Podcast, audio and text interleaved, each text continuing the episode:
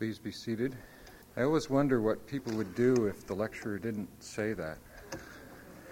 Would you, would you stand up all the way through?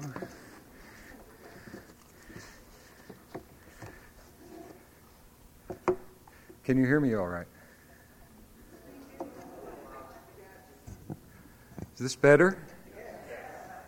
Thank you. Okay. Uh, welcome to the prank lecture. Uh, there is uh, a handout with some passages that I intend to refer to, uh, some of the passages that I intend to refer to. If you didn't get one on the way in, I've caused a, a stack of them to be up there on the stage, so now is the time for you to go and get one. Um, in the in, in the meantime, uh, I, I, want to thank the senior class for making this an even more festive occasion than it would otherwise be, and uh, and also for warning me in advance. By the way, that was that was useful. Um, I also want to thank the uh, the college and the National Endowment for the Humanities, uh, which gave me the opportunity to wander at leisure through the labyrinth of Montaigne's prose. And especially, I want to thank the members of the Faculty Montaigne Study Group uh, from last fall who were wonderful comrades in some of that wandering. Uh, my title is Why You Never Finished Your Essay. Montaigne, and the motion of writing. This lecture will have no parts.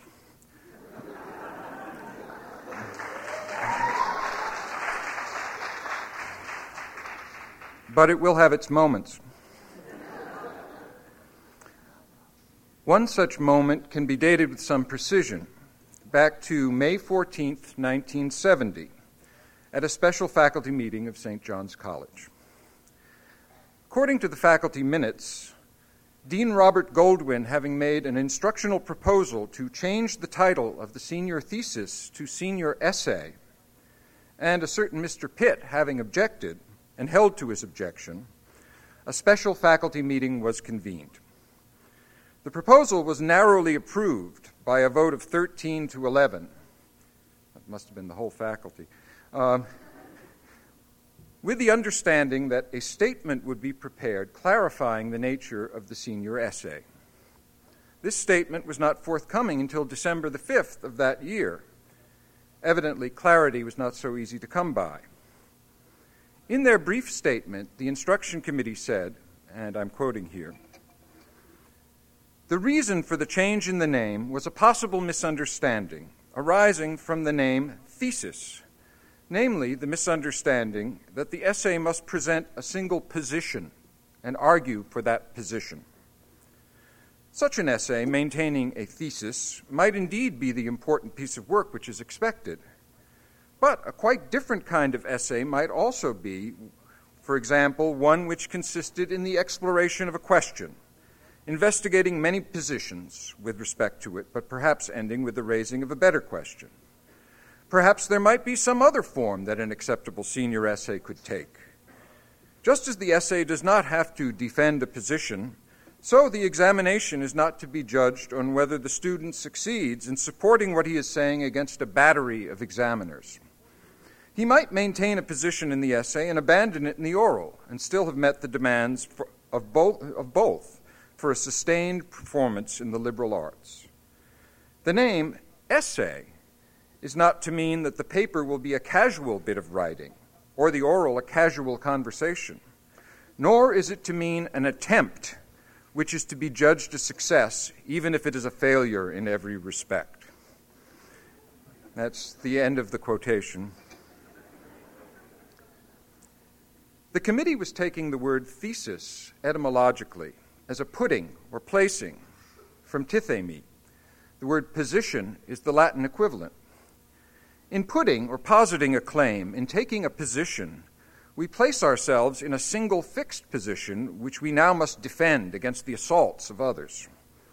The change from thesis to essay, then, might be a change from fixity to motion. For example, the motion of investigating many positions, moving from one to another. But it is clear from the last sentence that the committee was not willing to etymologize in the same way about the word essay. The word does indeed derive from the French essai, meaning, among other things, an attempt or a trial. The French version takes us back to the post classical Latin word exagium, a weight or a weighing, or even a balance. Our word examine is related, if we go back this far, but so, I must warn you, is the word exaggerate, meaning to heap up. Essay is also related to our word assay, which is what we do with metals to see if they're pure. So the French word essay can refer either to trying a thing, sampling, testing, or evaluating it, or to trying to perform an action with no assurance of success. It is the latter meaning that seemed to the instruction committee a possible Trojan horse, a mere attempt, unsuccessful in every respect, inchoate, unfinished. To accept such an essay is to yield a fixed position, finite but at least satisfyingly determinate, in favor of the treacherous fluidity of fruitless motion without end or goal. That sounds like a lot of the essays that I've written, actually. Um, since Michel de Montaigne in the 16th century was the first to associate the word essay with the writing of short pieces of expository prose, perhaps he was the Odysseus who devised this treachery for us. Do we understand ourselves in writing our essays to be writing as Montaigne wrote? Most would say no. It is not hard to imagine the indignation, either vocalized in conference or emphatically indited in the margin, by the freshman language tutor to whom such a production might be submitted. Your title, Mr. Montaigne, is of cruelty, but cruelty is not explicitly mentioned until the essay is two thirds of the way through. Paragraph transition is a constant problem. The essay seems to have no structure or logical organization. Sometimes you seem to drift or glide from one topic to another. Elsewhere, there are abrupt and unmotivated transitions. Though you cite a wide variety of sources, you seldom identify them by author and never locate them in the author's work. No proper conclusion, and so forth and so on. And if the tutor was very new to the college, she might even add, and stop using that first person pronoun. It's not difficult to enumerate the ways in which Montaigne's writings are an inappropriate paradigm for you and me in our writing. But I want to claim, on the contrary, that these strange, rambling little effusions provide the best model for us in pursuing many of the objects that we as writers should prize most highly. What does Montaigne mean by essay? He uses forms of the word over 160 times in his work, whose title itself is Essay, Essays. But of these, fewer than one fourth are forms of the noun, essay. The rest are all forms of the verb, essayer usually trans- intransitive. Clearly, Montaigne thinks more often of the process of essaying than of the product, the, the trial or the essay, the attempt. Furthermore, at no point does Montaigne unambiguously refer to an individual chapter as an essay, in the sense of a literary genre or a form of writing. That meaning was first established by Francis Bacon a few years later. At one point, Montaigne refers to one of his chapters as an article, an article, and elsewhere, rather improbably, as a treatise, a traité. But it would be as incorrect to say that there are 13 essays in Montaigne's Book 3, for example, as it would be to count the number of thoughts in the Pensées of Pascal. The essentially verb like character of the word, essayer rather than essay, expressing process or motion rather than a product or an entity, is perhaps best illustrated in the famous passage near the beginning of, of Repentance. And this is the first passage in my handout. Not, um, it's there twice in French and in English. I thought you might want to look at the French for this one, um, but I'll only read the English. I cannot keep my subject still. It goes on befuddled and staggering with a natural drunkenness. I take it in this condition just as it is at the moment I give my attention to it. I do not portray being, I portray passing. Not the passing from one age to another, or as the people say, from seven years to seven years, but from day to day, from minute to minute. My history needs to be adapted to the moment. I may presently change, not only by chance, but also by intention. This is the record of various and changeable occurrences, and of irresolute, and, when it so befalls, contradictory ideas. Whether I am different myself, or whether I take hold of my subjects in different circumstances and aspects. So, all in all, I may indeed contradict myself now and then, but truth, as Demades said, I do not contradict. If my mind could gain a firm footing, I would not make essays, I would make decisions. But it is always in apprenticeship and on trial. In this passage, the verb essayer is reflexive, something like the middle voice. Je ne m'essayerai pas, I would not essay myself, rendered by Frame as I would not make essays. The opposite case is je me résoudrais, I would resolve myself, literally, here translated somewhat unsatisfactorily as I would make decisions. I don't want to pick on Frame's generally excellent English translation. Anyone who thinks that this passage is actually translatable is invited to propose an alternative rendering in actual English rather than in my subliteral gobbledygook. But how should I understand Montaigne's phrase, essay myself? To test myself critically? to attempt to paint myself or to attempt to be myself, to sample myself in small doses from moment to moment. Though he frequently speaks of essaying his natural faculties, and specifically his judgment, one of those faculties, more often the word is used absolutely. To essay is just to essay. Clearly, the general activity of writing his book is represented as essaying himself and it is a motion in response to the motions of constant mutability and flux, both in the outside world and within himself. What motions do I feel when I write? Right now, I'm aware in a heightened way of several ideas jostling in my mind, competing to be the one that comes out on the page. From moment to moment, the number and the identities of the jostling ideas change, it's always already too late to express myself. At best, I can only express part of the self of a short time ago. And then, what about the other parts? The activity of writing keeps reminding me unavoidably of the deficiencies of my memory, just as Montaigne is always complaining about his. Time is my medium, and yet by writing I am seeking to arrest it, to attain a fixity within it, so time is also my enemy. My difficulty in this particular case is compounded by the time lag between the writing of my lecture essay and its delivery. When I write the word now, am I referring to the now of writing? But right now, in the now of speaking these words, which is all, already then, um, the written now is not now, but then. The sentence I just attempted is, of course, gibberish whether I'm speaking it aloud or typing it on a page, which just proves my point. The problem would be the same if instead of describing my state of internality, I were trying in language to track the external motion of my own body as it moves. My essay, the activity of tracking my thoughts about Montaigne, is a motion too, a parallel motion, but one that falls further and further behind. In England, in 1761, a rather peculiar little clergyman named Laurence Sterne published a very peculiar but not so little book, The Life and Opinions of Tristram Shandy, Gentleman. In passing, please note my abrupt and unmotivated transition.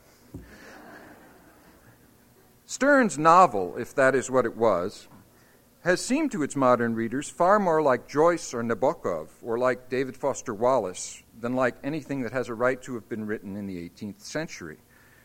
Anyway, the book's eponymous narrator, I've always wanted to use the word eponymous in a lecture here. Um, the word's eponymous narrator, Tristram, is conceived on page four in my edition, but is not actually born until almost page 300. At this point, having gotten past a number of digressions, including a digression about digressions, the narrator remarks as follows I am this month one whole year older than I was this time twelvemonth, and having got, as you perceived, almost into the middle of my fourth volume, and no farther than to my first day's life, 'Tis demonstrative that I have 364 days more life to write just now than when I first set out. So that instead of advancing as a common writer in my work with what I have been doing at it, on the contrary, I am just thrown so many volumes back. Was every day of my life to be as busy a day as this? And why not?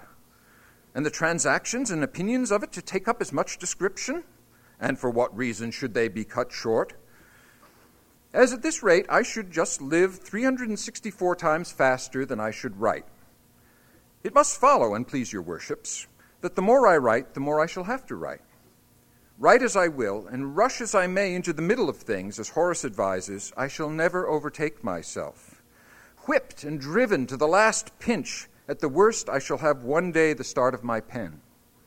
And one day is enough for two volumes, and two volumes will be enough for one year.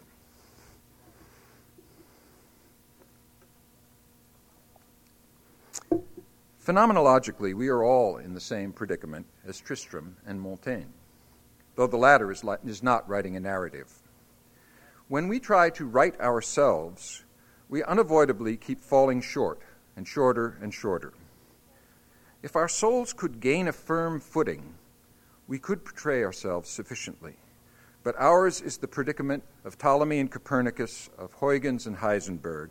How do you find a fixed place to stand a position outside the diagram from which to draw the diagram. There's a class of utterances known as paradoxes of self reference. Most famous is the Cretan liar paradox. Maybe you've heard of it. All Cretans always lie, says Epimenides the Cretan.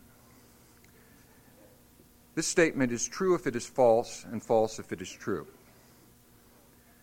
But any utterance is implicitly self referring this is how it seems to me, and also inherently temporal. This is how it seems to me now. Thus, Montaigne might say, anything we ever say is always already false and always said too late. Paradoxes of self reference are always time paradoxes, and since all language unfolds in time, they are everywhere. Writing just makes it worse, and speaking in a lecture, what I wrote months ago, makes it worse still. All essays, all attempts are in this sense failures. The solution, Montaigne and I would say, is to go on talking. I intend to do that. Uh, it's time for a digression on digressions. Did you feel alarmed or disconcerted when I launched without warning into my little discursus on Laurence Sterne and Tristram Shandy? I had several motives. Tristram Shandy is a good thing in itself, well worth your attention and mine. And by borrowing it, by letting it speak for me, I express myself better than I can directly. But I also wanted to illustrate one of Montaigne's most characteristic stylistic features, and one that seems inseparable from essaying veering off unexpectedly into an apparently unrelated topic that is only later, and perhaps only by implication, reunited with the mainstream. He comments about this practice frequently, for example, in this passage from one of his greatest chapters of Vanity. This stuffing is a little out of my subject. I go out of my way, but rather by license than carelessness. My ideas follow one another, but sometimes it is from a distance, and look at each other, but with a sidelong glance. I have run my eyes over a certain dialogue of Plato, a fantastic motley in two parts, the beginning part about love, all the rest about rhetoric. The ancients do not fear these changes, and with wonderful grace they let themselves thus be tossed in the wind, or seem to.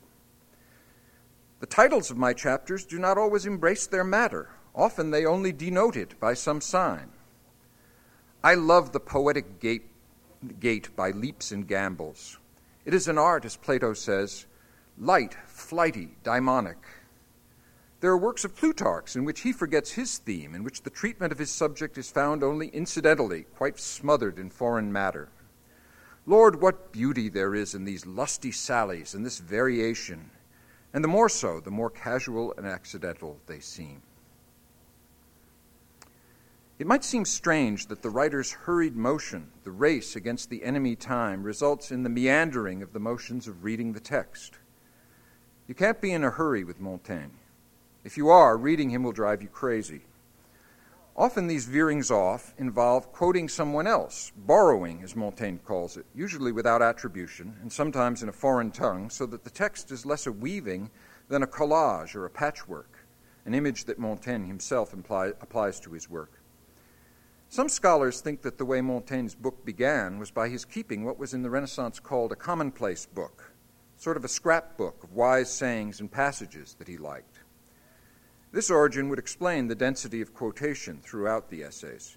Eventually, so the theory goes, Montaigne's own interpolated comments grew to the point of dwarfing the original quotations. It is a paradox, and one that Montaigne relishes, that he can be most himself by speaking through the voices of others. It is nonetheless true to our experience of him. Few authors we read have such a distinctive personal voice and seem so authentically themselves, and few authors quote others so much. Perhaps the opposite tack from quoting, letting someone else speak for himself, is the kind of veering off that suddenly applies what he has just been saying in general to himself personally. I tried to illustrate this too by asking what motions I feel when I write. But was that even a digression?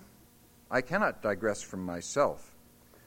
If all my topics are linked by the common property that they are all mine, maybe it would be truer to say that Montaigne never digresses. Ask yourself whether a piece of atonal music has no melody or whether, on the contrary, it is all melody. As Montaigne says, nothing falls where everything falls. I've said that in essaying himself, Montaigne tracks one motion, living, with another, writing.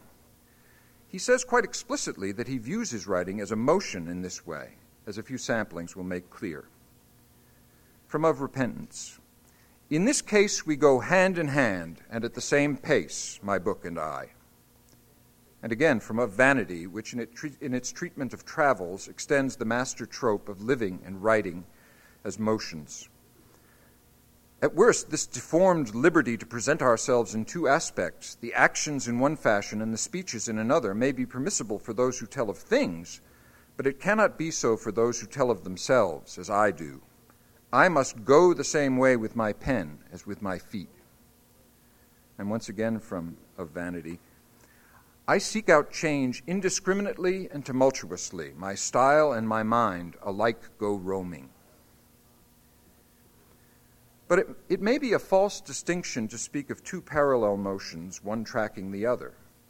For when Montaigne's writing tracks of the subject of, uh, treats of the subject of Montaigne's writing itself, the motion being tracked contains both of those parallel motions collapsed together, and writing becomes part of living rather than a separate activity. For Montaigne himself, it seems to have been the center or the focus of his life after he withdrew to his chateau in 1571. He built himself a round library on the top floor of a turret, inscribed 15, 57 strange little sentences to live by on the walls and the ceiling, 25 in Greek, 32 in Latin. And for most of the next 17 years, that was his cosmos. These narrow bounds did not prevent him from living fully in the world at large. He served two terms as the mayor of Bordeaux, traveled to Italy, served as unofficial advisor to the King of France, and was unwillingly implicated in diplomatic intrigue and in the wars of religion that were tearing the kingdom apart. But all these other commitments seemed to him peripheral. Not only is the unexamined life not worth living, but the action of examining, of essaying, is life itself. Like most of the serious poets I have known, he probably wrote, at least a little, every day. If we too could make our writing a daily action, fully integrated into our lives, rather than a separate occasional ordeal in which we have to stand and deliver, we would probably be less anxious about it and might, we might be better at it. Reclaiming our writing for ourselves rather than for others depends on our regarding it as essaying, a process of exploration rather than a product. In the midst of that process, we learn and change. So, your essay is not a report after the fact of the results of a chain of thought. It is thinking in progress, a continuing conversation with yourself. You make a false distinction if you say, I can't write yet, I haven't thought out what I have to say. Writing is thinking out what you have to say. How will you know what you think until you formulate it? For the same reason, it has always seemed like nonsense to me to try to outline before I write. It's like trying to say something before I say it. When we write for ourselves, we also write to ourselves and of ourselves. To write at St. John's College, to essay, is to learn the lesson of Michael Corleone. No matter how much they say that it's business, that it's not personal, it's always personal. There may, there probably will be times and places later in your life where the embargo and the word I is actually enforced and they actually want you to write in the passive voice. It's a nice delusion to think that you can attain scientific objectivity by a stroke of the pen and that you can eliminate observer error rhetorically by eliminating the observer. Here, for the nonce, you have more freedom and more responsibility, and both come from taking ownership of your writing. Montaigne often apologizes for speaking of himself, but he never stops doing it.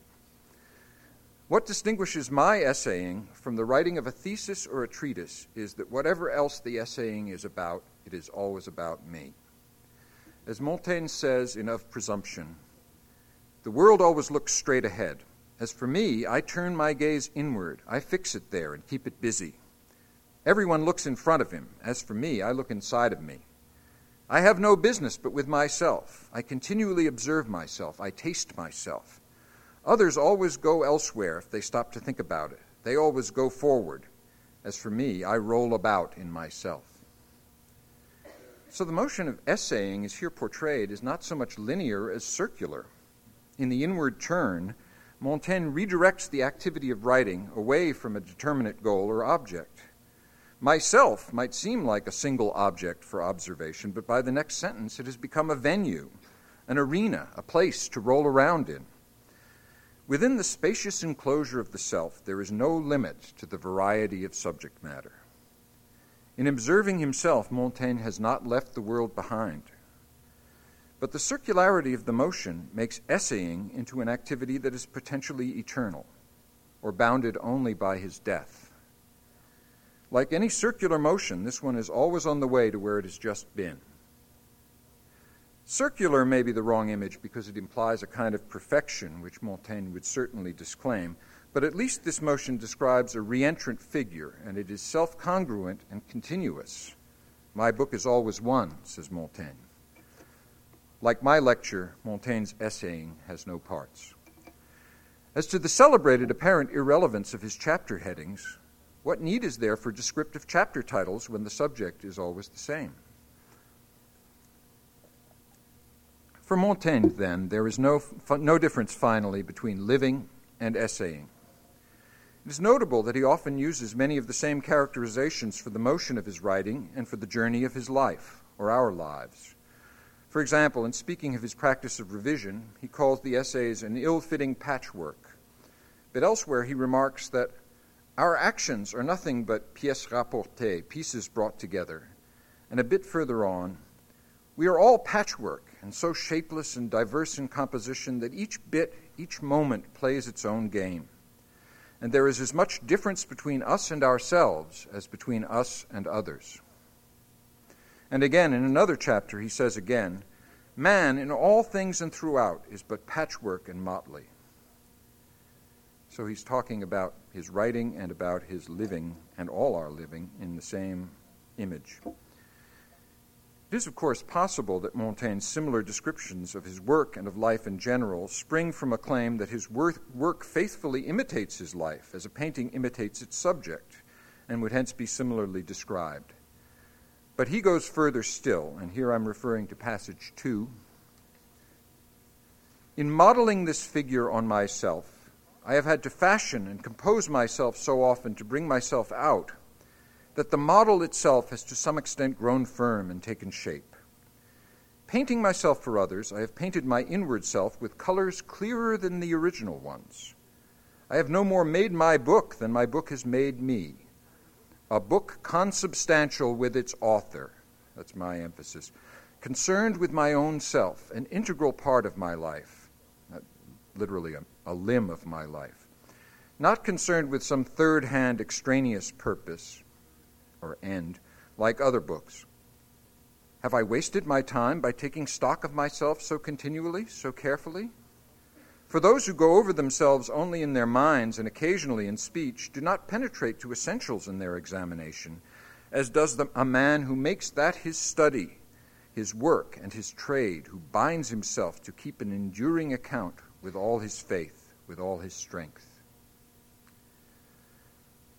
What can Montaigne mean by the claim that his book is consubstantial with its author?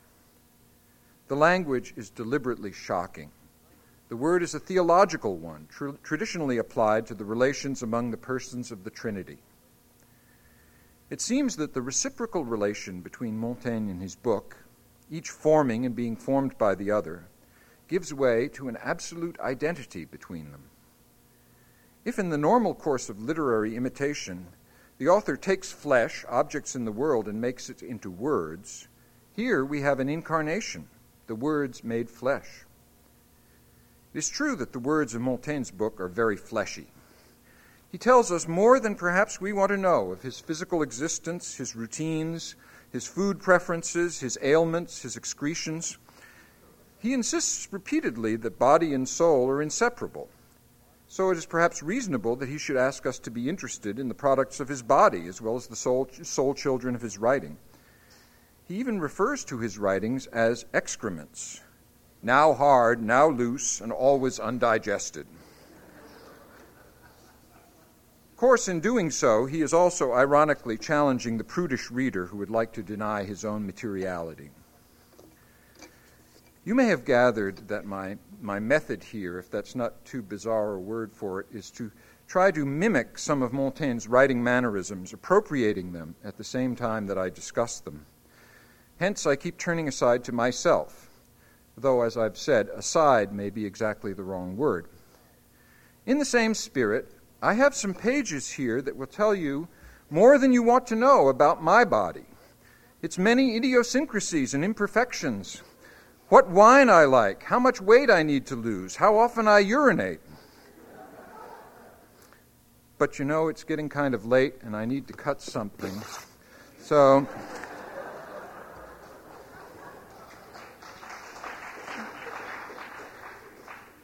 Where did I put that rubber chicken? Uh, so I hope you will all take the will for the deed and feel just as outraged by the idea of my reading such things to you as you would have been if I had really done it.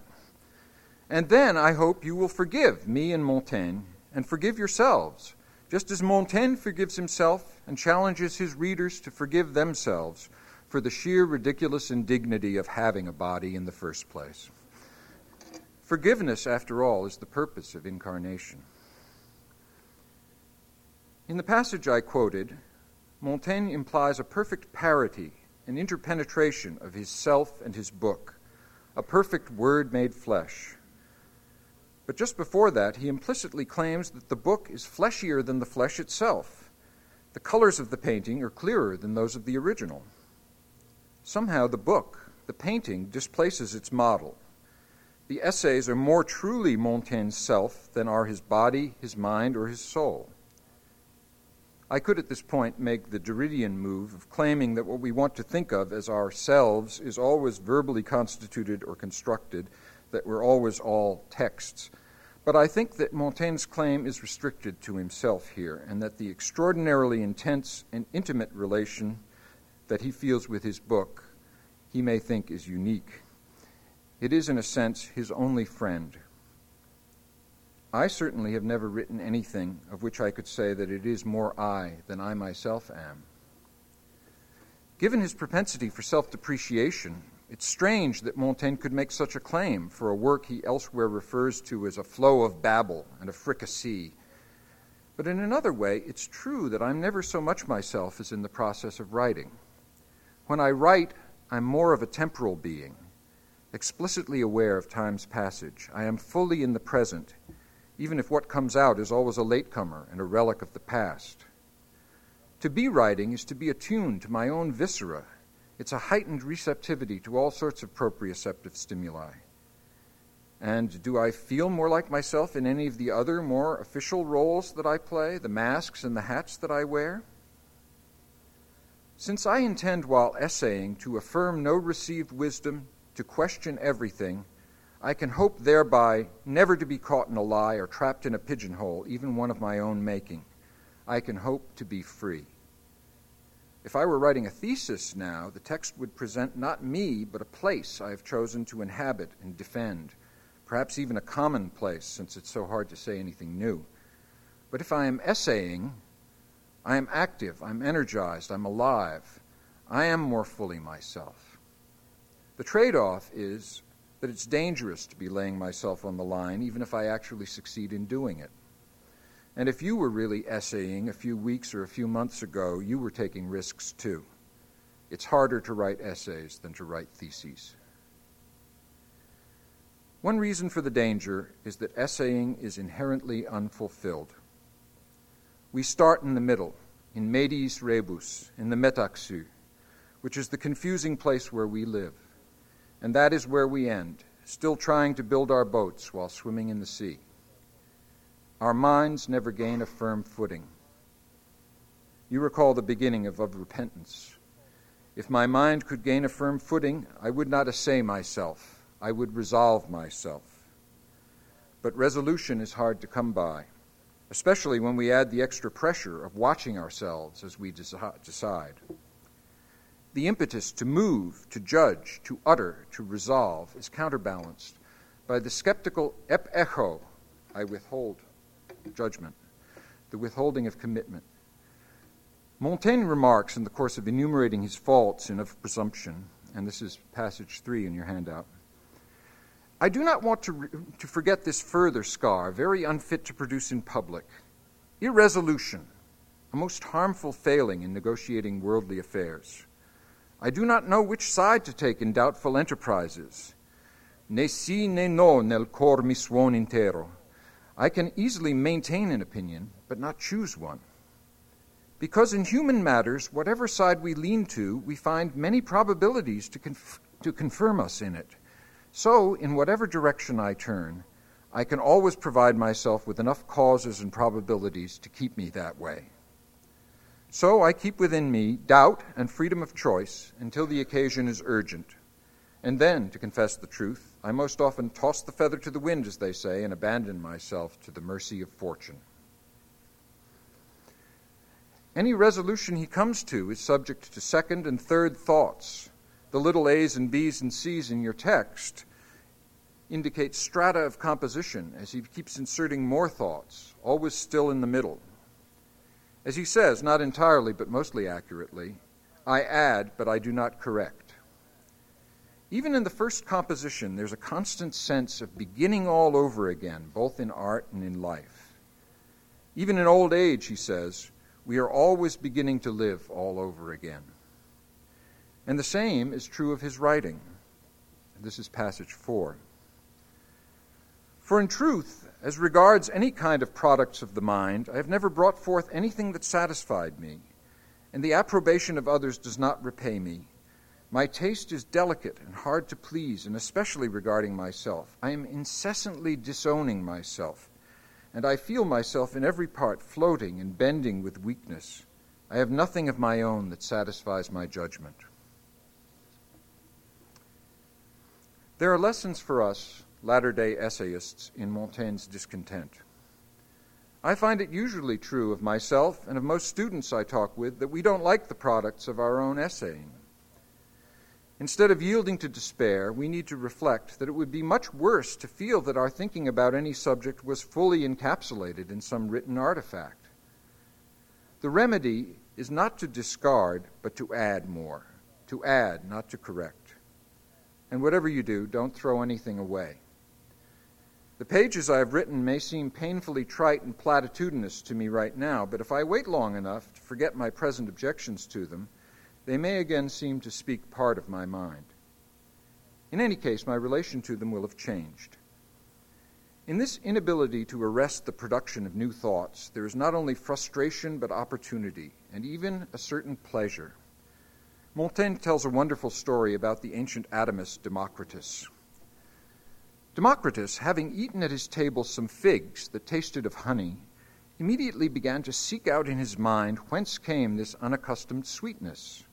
And to clear up the matter, he was about to get up from the table to see the situation of the place where these figs had been gathered. His maidservant, his maidservant, having heard the cause of this stir, laughed and told him not to trouble himself about it, for the reason was that she had put them in a vessel where there had been some honey. He was vexed that she had deprived him of this occasion for research and robbed him of matter for curiosity. Go along, he said to her. You have made me angry. I will not, for all that, give up seeking the cause as if it was a natural one and he wilfully sought and found some true reason for a false and supposed effect. The only quarrel that Montaigne and I should have with this anecdote is that it premises an outside source of truth that gives or should give some finality and closure.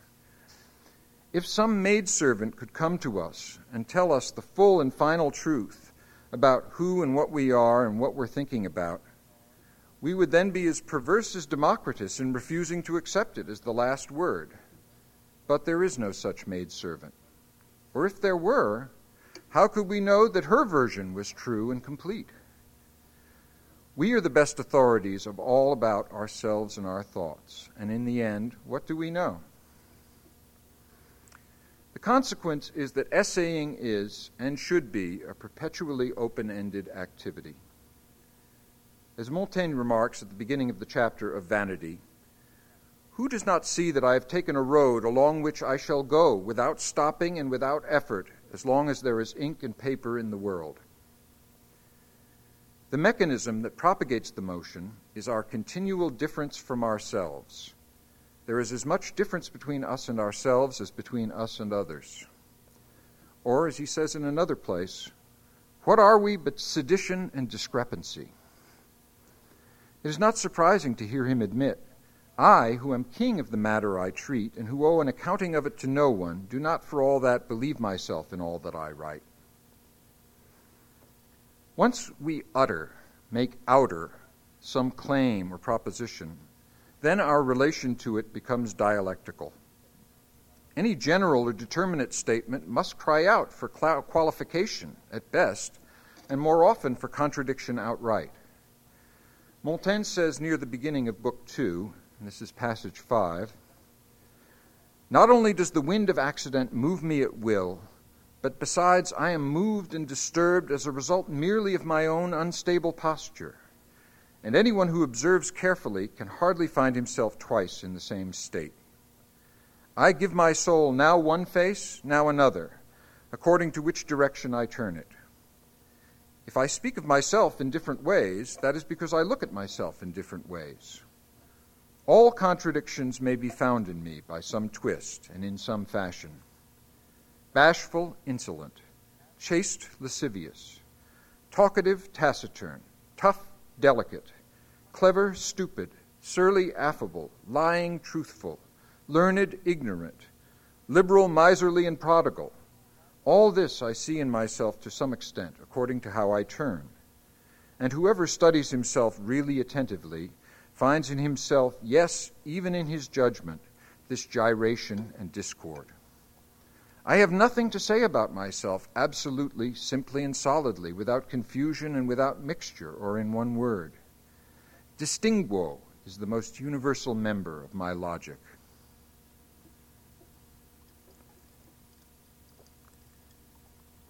So, one of the ways we learn from our writing is by differing from it. Once we have succeeded in making outer what is inner, succeeded in uttering, we react against the finitude of what we have produced, and we are moved to add, to qualify, to disagree. This dialectical procedure is both a deferral and a conversation, literally a continued turning back again, that we hold with our text in a perpetual recommencement. There's a simple, perhaps oversimple gimmick that the student essayist can use to see this dialectical feedback loop at work. Suppose that your essay needs to be longer, more developed, deeper, more complex, and yet you find yourself stuck temporarily with the limited version you have already written. Here's the gimmick Imagine yourself as a particular someone else, an intelligent person of general goodwill who is nonetheless determined to find some way to disagree with what you yourself have just written.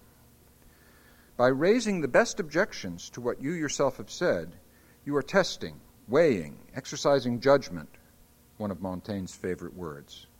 You are essaying, and you are going on talking, producing more text.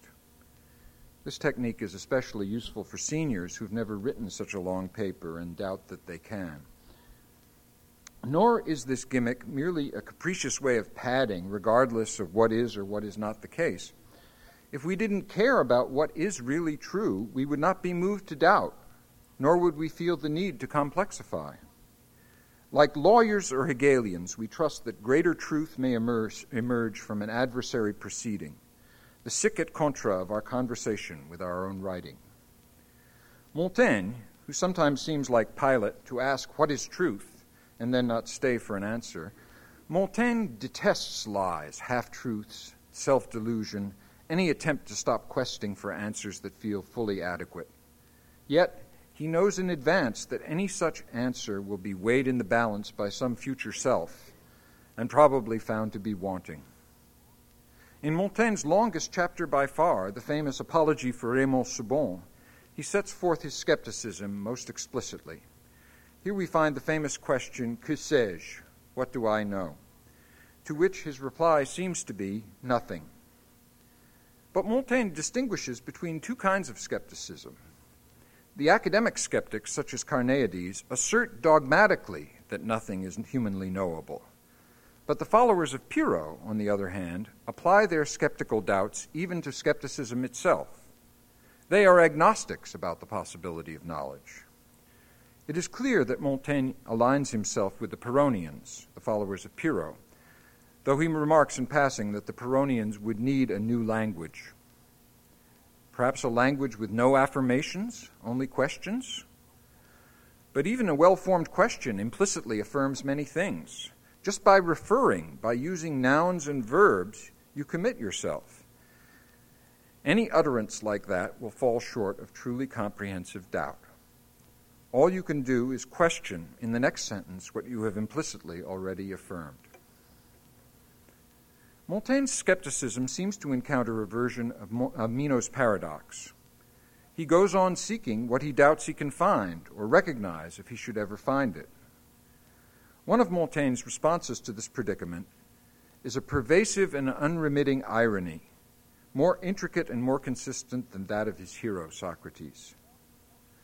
We are warned at the outset in our reading of his book, in the little note entitled To the Reader, that Montaigne is not to be trusted.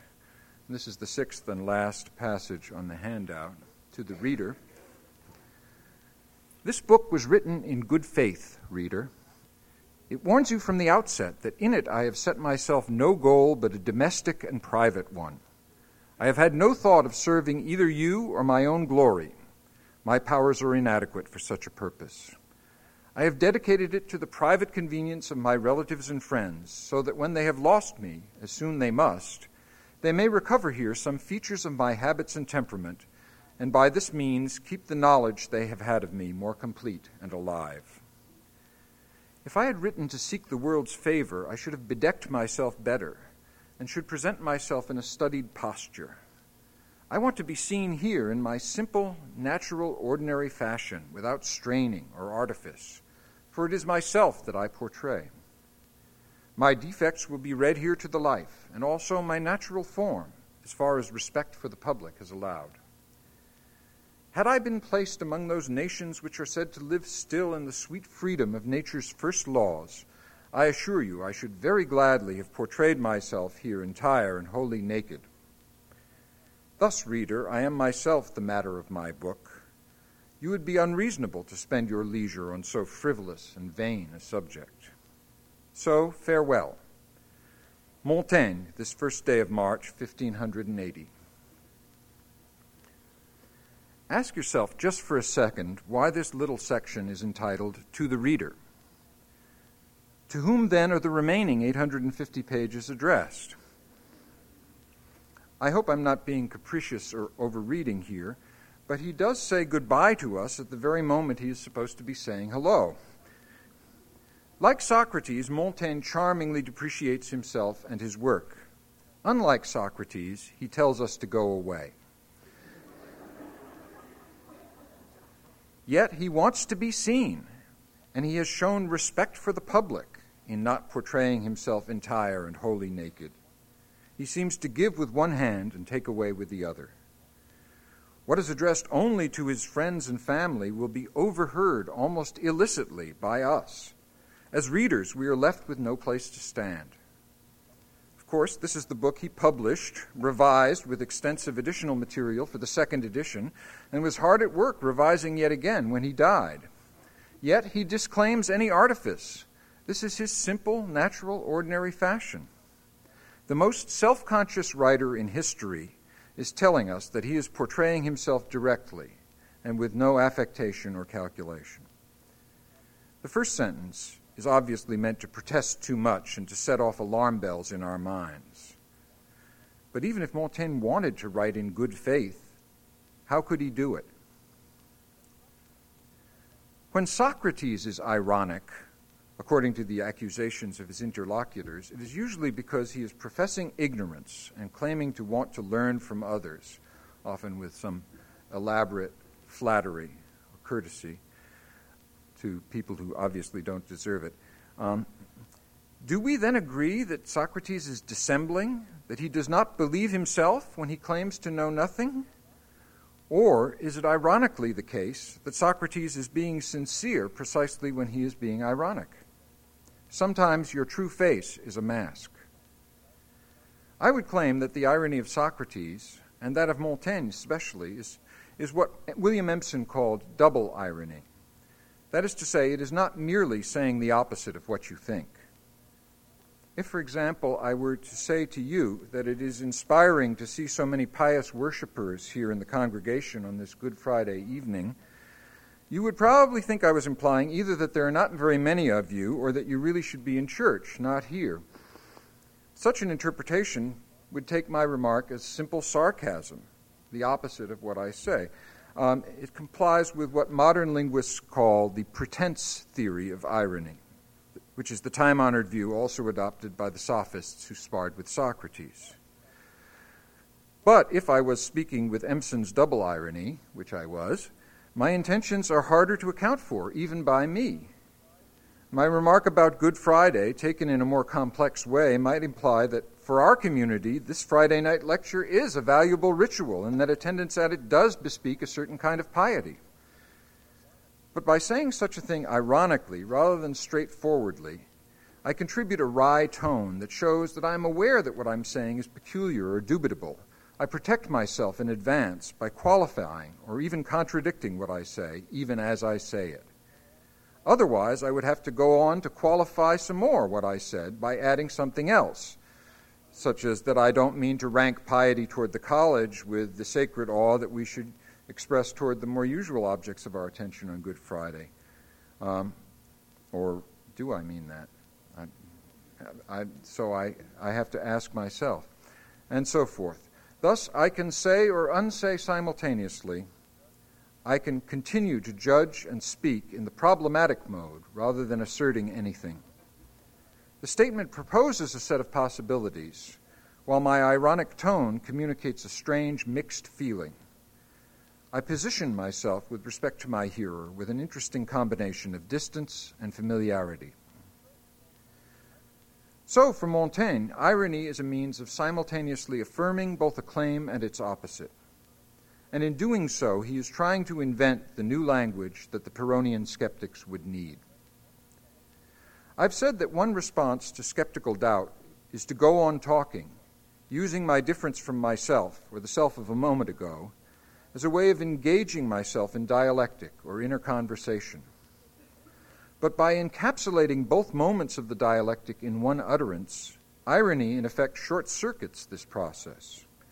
Instead of allowing one formulation to generate its antithesis or qualification or addition, Montaigne allows the ironic tone to convey both possibilities at once, problematizing the issue immediately for the reader. Thus, for example, when Montaigne promotes nature and demotes artifice, he does so in the full consciousness that his way of writing is anything but natural, whatever that word may mean. And he indicates explicitly his awareness of its ambiguity. Hence, we often feel, in spite of the personal, intimate character of the essays, a kind of inscrutability about its purpose or its agenda. Montaigne does not promise total self revelation. He will not paint himself entirely naked. But he encourages us to think that the succession of moments of his essaying is spontaneous or even a product of fortune. Nonetheless, we can often detect a design in the order of his babblings which suggests a strategic or an architectonic way of thinking. He both is and is not natural, candid, and open. This doubleness is not exactly writing in good faith, but it is faithful to the doubleness in his own thought and feeling. As he says in Of Repentance, I may contradict myself, but the truth I do not contradict. The contradiction is itself the truth, except that it is falsely arrested in time.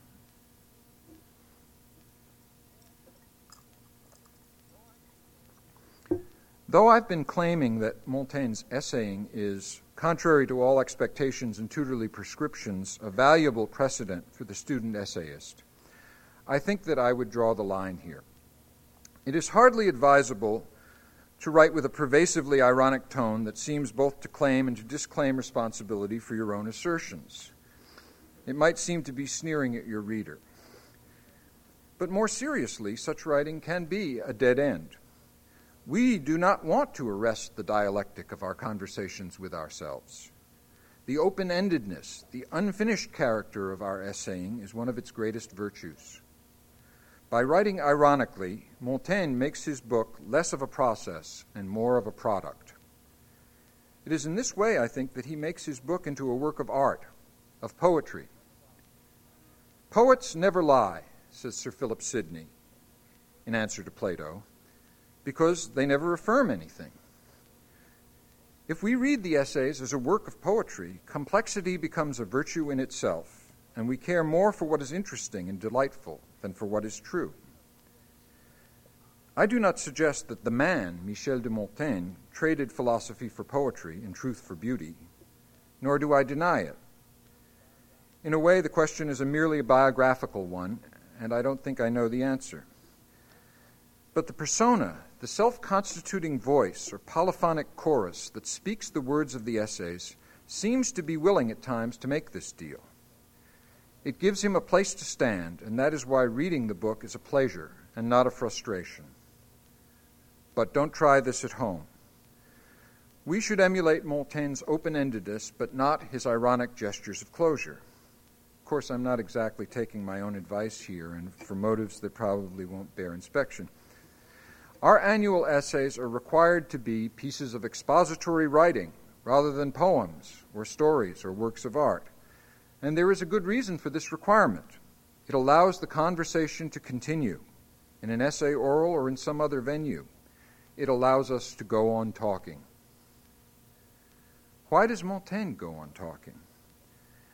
The widespread view of skepticism is that it too is a dead end kind of despair of learning that results in a knee jerk response of withholding assent. Philosophy can end in doubt as well as begin there. But in contrast with his irony, Montaigne's Pyrrhonian skepticism seems to be eternally hopeful. He continues to produce instances and counterexamples, revisions and additions to his text, contradictions and alterations of perspective, as if by heaping them up he could somehow scale heaven and find there the truth that he once set forth to seek. I think it is deeply wrong to see the essays as narcissistic or self satisfied. Montaigne is driven to continue the activity of essaying, forever disowning himself, to try to match up the flux he sees without and the flow of consciousness he finds and feels within. As he remarks about his green old age, our desires incessantly renew their youth. We are always beginning to live over again. This incessant self renewal is nature's continuing triumph over art, in our lives and in our writing. It is natural, and good because it is natural, that our essays are unfinished, that we remain unresolved, if not irresolute, and find new reasons to go on talking. In that spirit, let us begin. Thank you.